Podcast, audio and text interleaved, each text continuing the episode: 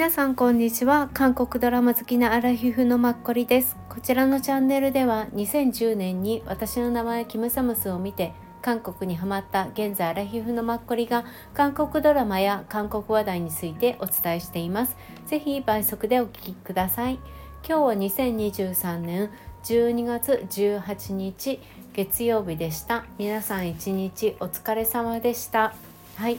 今回は前回に続いてディズニープラスで放送されているサウンドトラック2のキャストについて話したいと思います。お付き合いください。はい。キャストは今回もう明確に3人ですよね。うん。まずえーと、主演のされている女性の女優さんですね。クンセロックさんです。はい。クンセロックさんは私は何回目かです今回あの拝見するのが、うん、結構私この方基本的に好きなんですけどうん。で 後ほど。はい。クンセロックさんは1992年9月生まれの現在31歳です。はい。ご出身は韓国のテグですね。はい。お母さんがいらしてあとお姉さんがいらっしゃるのかな。うん。であのねお父様が今年ですね2023年の4月に、うん、他界されたみたいです。はい、うん、でえーと、彼女は身長が、まあ、普通スラッと見えるので高そうだなっていうのは分かると思うんですけど168から170ぐらいみたいです。うん、で B 型ですね。で彼女が一番最初デビューしたのは2011年にナイキのオメンレースあウーマンレース の広告で登場したというのが最初みたいです。はい、で彼女はですね、まあ、中学3年生ぐらいから高校2年生まで韓国舞踊を専攻していたんですって。その後に自分で進路を考えて俳優になりたいって思って高校3年生の時から演技の勉強を始めでソウル芸術大学の演技科に合格しました。うん、で大学の学費を自分でアルバイトをして稼いだっていうことがあったみたいでその時のアルバイトで映画館とか礼服屋さんカフェとかいろんなところで働いてね、うん、それゆえにってその経験だからまああのペク・ジョンウォンさんの「路地裏食堂」っていう番組の MC に抜擢されたようですよ。はい、で高校生の時にねテレビで「ワンダーガールズ」を見てあワンダーガールズになりたいって思ってあの今の JYP の社長ですよねパク・ジニョンさんに手紙を送ったこともあるんですって行動的ですよねすごく彼女は。うんで一番最初の、まあ、演技の何ですか一番最初のデビュー作がとね映画なんですよね。そう形状学校消えた少女たちっていうものなんですけどそうそれからねこう昔の時代を扱った時代劇に今まで8作以上、うん、登場したことがあるっていう出演したことがあるっていう、うん、感じですね。そうあんまりそこまでこういうなんだろうな今のトレンディーなものを刺激的にしたっていうものではなくてその時代時代例えば漢中事件とか民主化運動があった時とかそういう本当の昔の時代のものを扱った作品にこの8作以上出ているっていう方なんですよね。なかなかあんまりこの年齢で、うん、そこまでそう出ている方っていないのでそれがすごくね彼女は特徴的な感じみたいです。はいえ今ちょっとお話ししたんですけどまあこの映画もかなりね出られてらっしゃいます。うん、あの一番最初のの形状学校を消えた少女たちっていうのとかあのね密偵暗殺とかそういうのも同じようなね刺激っぽい目ですよ。で最近2023年になると多分ねシン・ヘソンさんにと一緒に出ていた「ターゲット」っていうのがあります。そうシン・ヘソンさんが女優の主役でそれが今年の8月30日に公開されてますね。うん、なので今までも1年に12作はね映画にずっと出てらっしゃいます。2014年から。はい。あの2020年から22年っていうのはコロナ時代だったので1作もないんですけど今年含めて毎年2本はね映画は出てらっしゃいます。はい、でドラマに関しては、まあ、ネイバー TV ですね。ウェブドラマですよね。それが一番2016年に初めて出られてらっしゃいますね。で彼女があのテレビのドラマで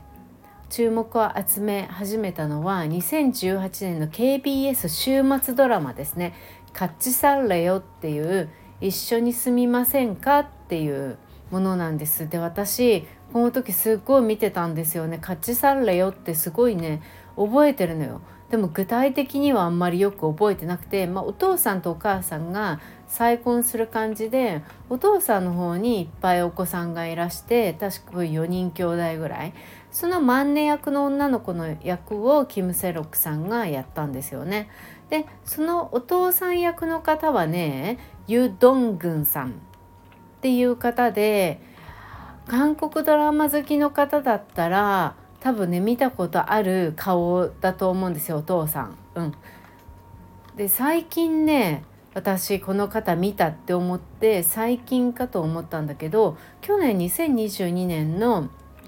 あのイ・ジュンギさんのドラマ「アゲイン・マイ・ライフ」、あれでね国会議員の役をやってた。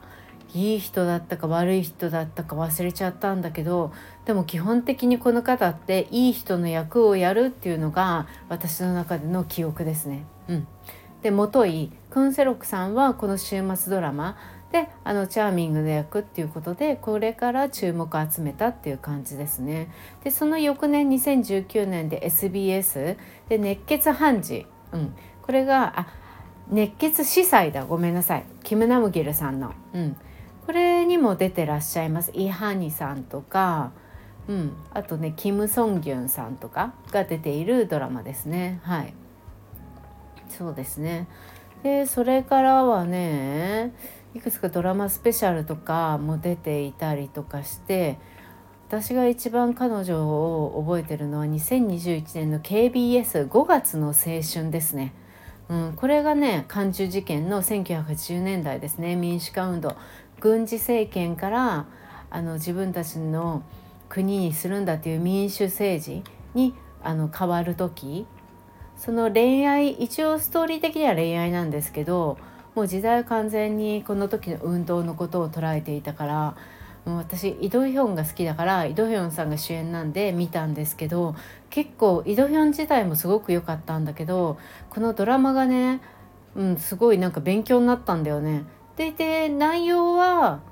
あの見ても普通に面白くて切ないんだけど、うん、でも昔の時代っていうのをすごくね見て勉強になったんで。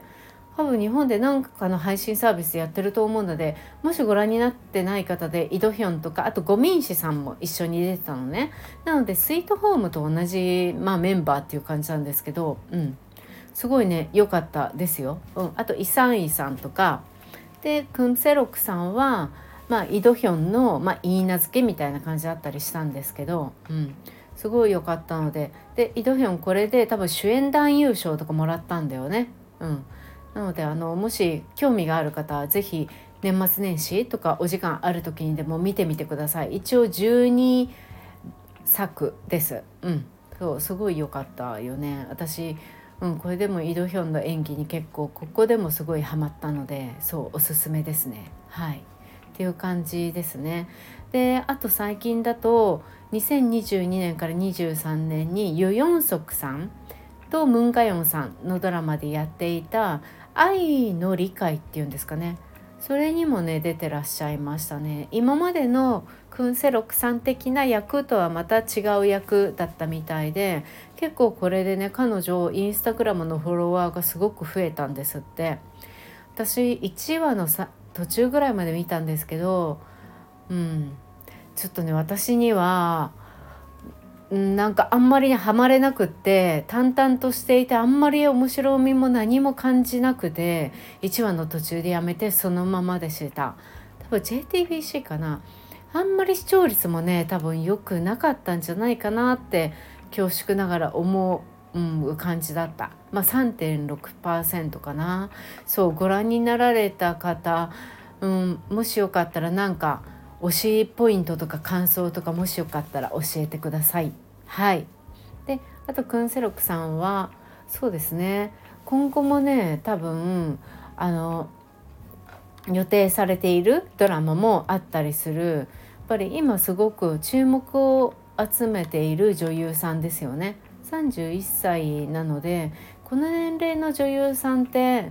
これからちょっと30代半ばまでってすごく貴重だと思うんですよねだからこれから多分、うん、出てくる回数は多くなるんじゃないかなって、はい、思います。うん、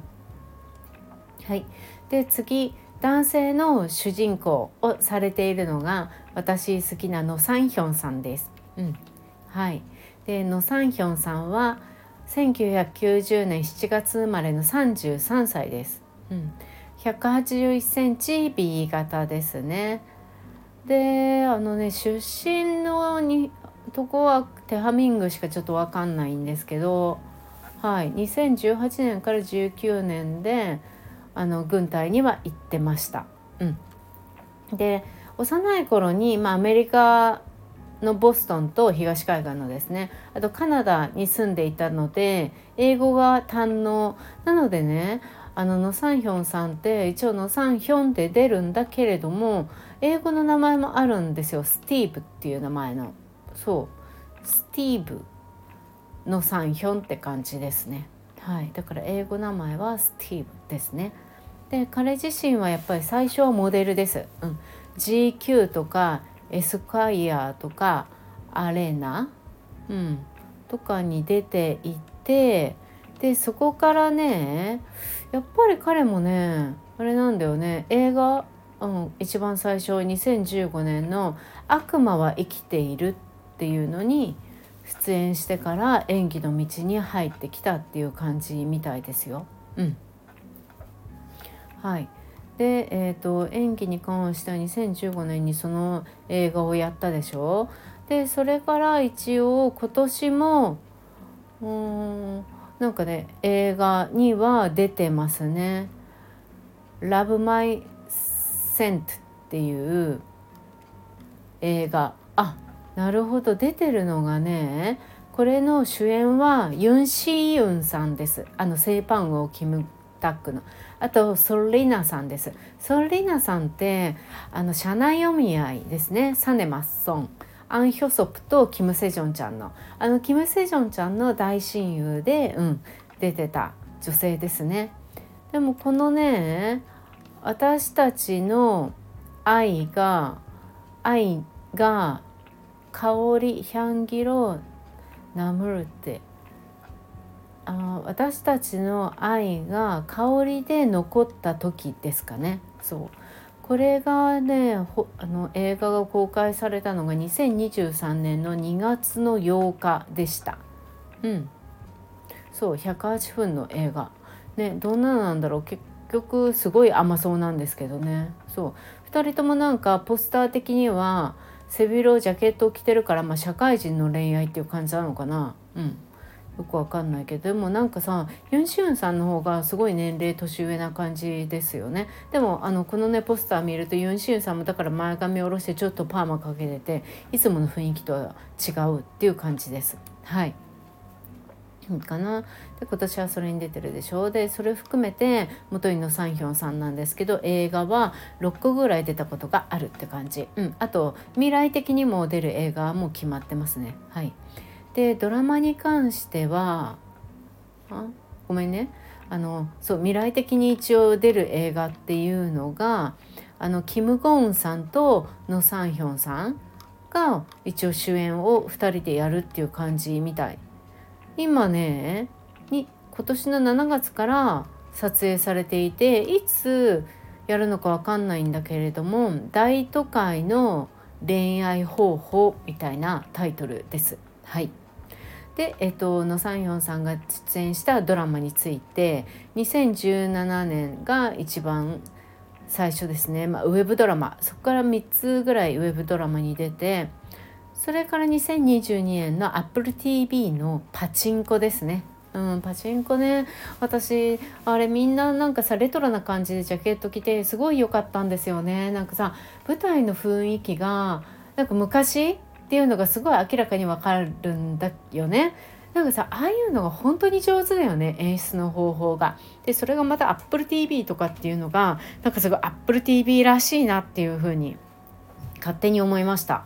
でも私一番最後まで見てないからだからこのね冬にまた見たいなって思って彼に注目して前はねイ・ミンホさんに注目してたんだけどなんたってイ・ミンホはなんかさオープニングの音楽のと時に登場する姿を見るだけではかっこいいってすごい思ったりとかしてました、うん、でもなんかあれに出てきた役はあんまりねいい役じゃなかった。いい役じゃなかったっていうか昔の人っていう感じだよね考え方が。って思ってなんとなく男尊女卑女卑っていうかそれを感じて、まあ、この時代なんだなっていうのを感じました。はい、でもといのサンヒョンさんパチンコに出てその次は去年2022年ですね。カーテンコールです。カーテンコールでは本当のあのおばあさんの孫の役ですよね。北朝鮮に住んでいた、うん、住んでいる、はい、その役をやって出ました。で2022年 TBN プラス多分ネットフリックスかな。放送されているあの芸能人のマネージャーっていう日本だとタイトルがまた違うだと思うんですけどえーと、イソジンさんが主演で出ているでイソジンさんの娘役としてイサガンピョノサウヨンウ、えーと、変な弁護士ウヨンウでウヨンウの大親友であるドングラミの役をやった女優さんがイソジンさんの娘役で登場してましたよね。でこれすごい多分ご覧になった方多いと思うんですけどもしご覧になってない方1話ずつで結構見れるドラマなのでこの芸能人のマネージャーあの面白いのでなんか気軽にお昼ご飯食べながら見るとかに私はすごいぴったりだったんですけどおすすめです。うん、で前は前は結構あの俳優として有名な人たちが登場してくるのでそれを見るのも面白かったです。でこのイ・サンヒョンさんはあのノ・サンヒョンさんはすいません。ノ・サンヒョンさんはこのマネージャーのドラマの中ではこのえっとオフィス事務所、うん、芸能事務所の専属弁護士だっけ？会計士。まあ弁護士だった気がするんですけどそうその役をやっていました、うん、かっこよかったよ。オールバックでスーツ着て眼鏡着てちょっとねなんかちょっと変わり変わり種みたいな、うん、人柄でした。はい。すごい。見てない方は是非見てください。私すごい大好き。はい。で今年こちらのサンドトラックに出ています、うん、で、えーと、未来的には JTBC でえーと、ピタヌンよねっていうのがあります。ピタの恋愛っていうのかな？はいこれがねいつ放送されるかまだ分かんないんだけれどもこれはナムギュリさんとキム・ミンソクさんが出るみたいです。これに彼も出るっていう感じ。まあロコですねおそらくっていう感じです。はい。うんそうかな。なのでまあミュージックビデオにも出たことがあるかな。ティアラの2011年。そうですね。うん。そんな感じ。でまあさっきお伝えしたアメリカの方に住んでたって言ったんですけど一応大学とかもハプソン大学で経営学を専攻してたみたい。でなんかこの大学1年の時にねなんかお店屋さんをやってたみたいで自分で。でサングラスをたくさん売ったみたいですよ。はい。そのぐらいかなこの方について分かるのは。もうさなんかすごい私この人本当に好きだなって思います。はい。個人的に。はい。でもう一人ですね。はい。若干ちょっと若めな男性です。はい。ソン・ジョンヒョクさんです。でソン・ジョンヒョクさんなんですが今回演技初めてです。はい、なのでもちろんドラマも初めての登場です。で彼はもともと歌手なんですよね。うん、で歌手の名前はデミアンという名前で活動をされてらっしゃいます。うん、で、えーと、1994年3月生まれの29歳です181センチですね。でこの方29歳なんだけどそれよりもなんか若く見えるっていうのがいつも周りから言われることみたいで、うん、であの歌手のこのね名前デミアンっていうのはどっから取ったのかっていうとこういうデミアンっていう名前の小説があるみたいでそのあのダミアンっていうのがまあこの小説の中での印象が完全な大人でもなく子供でもない中間な感じなんですって。なのでまあ人から言われる自分に合うんじゃないかなって思ってこのダミアンっていうのを、うん、選んだみたいですよ。で音楽時代も、まあ、私このね、まあ、デビュー曲になるのかなカセットっていうのがあるんですけどなんとソニーミュージックなんですよ。そうまあ日本ではデビューしてないと思うんですけどねそう聞いたんだけどあんまり私にはまあ彼自身シンガーソングライターみたいなんですけどあんまりちょっと私にはそんなによく分かんなかったんだけど別に静かなおとなしい曲なんですよ。なので、まあ、メジャーとマイナーのその中間っていう感じらしいですよ。うんうん、で音楽を始めたのが、まあ、22歳ぐらいで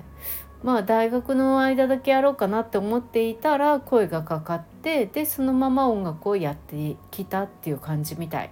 で中学生の時に彼も、まあ、カナダのバンクーバーに2年間ぐらい住んでいたみたいでなので英語は若干喋れるっていうのがあるみたいですよ。そうそれでプラスこの方ね大学があのコリオデなんですよ。コリオデって日本でいう早稲田みたいな感じそれのビジネススクールを出てるの経営大学院かなうんであそうなんだまあある意味優秀なんだなっていう韓国人的にはだと思うんですけどただなんか中学生の時にはま生徒会長やってて高校の時には普通にクラス会長とかをやるようなタイプだったみたいです。うんうんでね、まあ、ご家族はご両親とお兄さんがいるっていう感じかな。そうまだね本当に演技は全然あの今回が初めてっていう感じなので今までは本当に歌を歌ってきていてなので YouTube とかには、まあ、歌がいくつか上がっていたりするっていう感じですね。そうかなそんなところですね。でも今回この方、まあ、29歳にはまあ見えるよね。他の2人が30代に見えるから。うんうん。まあちょっと若いなっていう感じで全然演技初めてと私にとっては思えない感じですごく役っていうか画面によくはまっているなって思うので初めてっていうのが若干意外でした。はい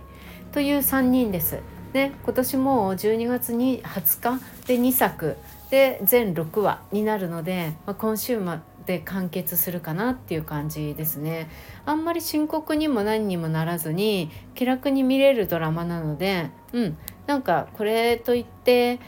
まあ、見たいものないかなっていう時に見ていただくといいんじゃないかなって思います。はい。私個人的にはノ・サンヒョンさんが見たいので見てるしうん。なんか普通になんかほのぼのいい感じですね。といつの季節に見ても大丈夫っていう感じでもあります。はい。以上です。はい。で明日皆さん12月19日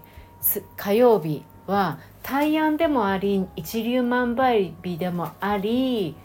えっとね帝釈日とかもう一個なんかねいい日なんですって12月の中で最強の日みたいですよ。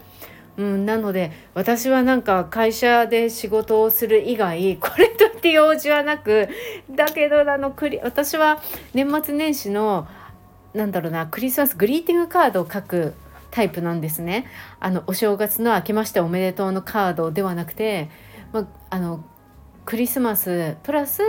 ま、ハッピーニューイヤーみたいなのを書くタイプなのでで今って土日郵便が普通郵便は配送しなくなったじゃないですか。だから20日にはポストインしなきゃって思っていてだから明日中にもうなんか20枚ぐらいいやもう20枚ちょっとぐらいかな書かなきゃって思ってだから明日も夜帰ってきたら慌てて書いたりとかプラスちょっとやること他にもいろいろあるんでやんなきゃとか思っていろいろなんかねうん、わさわさもうやりたいことはいっぱいあるのに容量が本当に私悪いんですよ。なんかちんたらちんたらしちゃったりとかしてね本当にだからといってすごいねあなんか寝坊っていうかね寝たがりだったりするからこういうところをさもうあの何て言うの？思ったら23秒でそのまま思った時に23秒で動けば余計なこと考えず人間ってどんどん行動するんですって。でもその23秒の間に動かないでまたぼーっとしてるとなんかこのね頭で考えちゃったりとか画が出てくるんですって。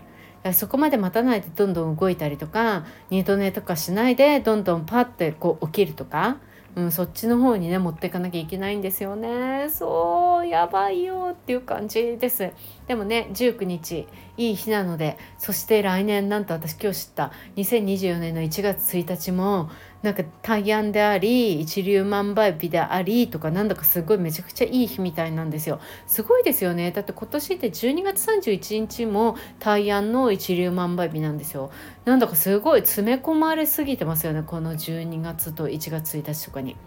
でもねその分皆さん一緒にあの大切な時間っていうかいい時間を過ごしましょう。特に何をやるやらない関係なく、まあ、そういうね日をこう生きて過ごせるっていうだけでも感謝だなって、うん、思うのでうん。私たち、まあ、日本に生活している方違う国に生活している方戦争がないところでこうやって息をしてこんなね、時間を共有できているなんて本当にありがたいことなのでやっぱりちょっとそれに対しては感謝をして、ね、その感謝に対して何か自分がやっぱ貢献できることはしたいなっていうのは、うん、つくづく思います。はいすいません喋って、うん、なので皆さんにとって12月19日火曜日がとてもあの無事に良い日になることを願っております。はい、今日も一日ありがとうございました。また次回もよろしくお願いします。